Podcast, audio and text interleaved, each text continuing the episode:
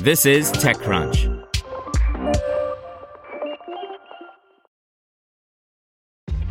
This episode is brought to you by ShipStation. You know, some things take a lot of work, like sending little robots to far off distant planets. And just as that's challenging, so too is running a successful e commerce business, especially when there's so much to do. So I want to introduce you all to ShipStation. Now, I love using ShipStation because of its easy to use dashboard, which makes managing orders and printing labels a breeze and super smooth. Oh, and the customer service is just out of this world. It's exactly what you need to help grow your business. Sign up for your free 60-day trial at shipstation.com slash technews. That's shipstation.com slash technews. This podcast is supported by Tools and Weapons, the podcast hosted by Microsoft Vice Chair and President Brad Smith. Each episode features insight you won't find anywhere else from the center of the conversation surrounding emerging technologies like AI. Right now in the podcast, you can hear a special episode where Brad Smith lays out Microsoft's vision for a vibrant marketplace driving the new AI economy. To hear more, follow or subscribe to Tools and Weapons with Brad Smith wherever you get your podcasts. Here's your Daily Crunch. Coming up, Disney's solution to VR's movement problem. But first, a bug on X, formerly Twitter, was causing numerous posts over the weekend to be flagged as sensitive media, thwarting the company's own attempts to make its platform more approachable to advertisers. According to the X safety account in a post, the issue has now been fixed, and the team is working on removing the labels from impacted posts. Sensitive media is a label X uses to denote content that others may not wish to see, like violence or nudity. X asks its users who want to regularly post such items to adjust their media settings to appropriately mark their images. In addition, there's an option to add a one time sensitive content warning to photos and videos across X on iOS, Android, and the web. Posts can be marked as nudity, violence, or just sensitive to restrict viewing behind a blurred content warning that requires an additional click or tap to view the media. However, X users were finding that even innocuous photos and media were being marked as sensitive, something the company itself can do if it reviews reported items and then chooses to add the label to the media to protect users. In the days before Twitter's acquisition by Elon Musk, a combination of automation and human review, members of the company's trust and safety team would act on these reports to make the decision.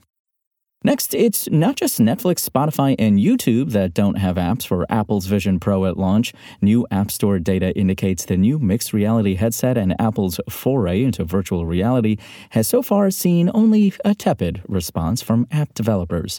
As of this weekend, the AR VR devices App Store has just 150 plus apps that were updated for the Vision Pro explicitly, according to data from market intelligence firm AppFigures, a sliver of the App Store's 1.8 million million apps. That's not the number of apps available, to be clear. The Vision Pro is theoretically compatible with iOS and iPad apps unless a developer opts out, but it is indicative of how many companies rush to build for the new platform specifically.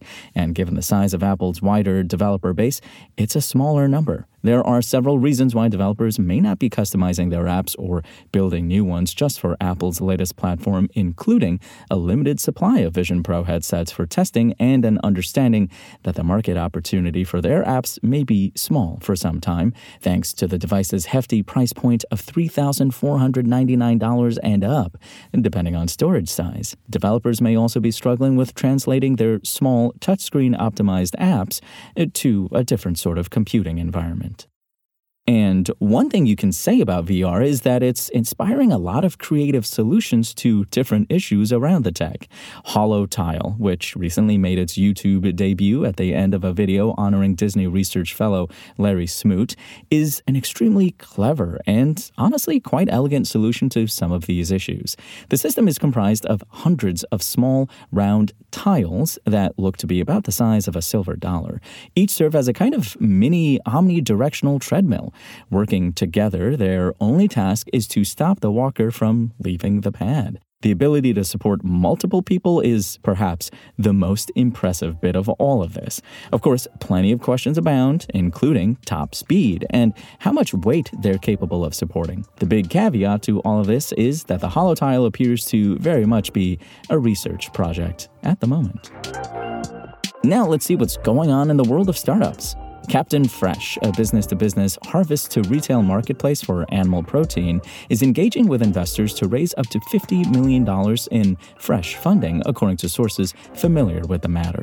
The startup specifically focuses on seafood, helping fishermen and farmers sell their catch and livestock to businesses. It has set up dozens of collection centers in multiple countries where it collects the catch and then sells to thousands of businesses across coastal states. And there's a lot of money in voice cloning. Case in point, Eleven Labs, a startup developing AI powered tools to create and edit synthetic voices, announced that it closed an $80 million Series B round. Today, Eleven Labs is perhaps best known for its browser based speech generation app that can create lifelike voices with adjustable toggles for intonation, emotion, cadence, and other key vocal characteristics. That's all for today. I'm Imran Sheikh, and for more from TechCrunch, go to TechCrunch.com.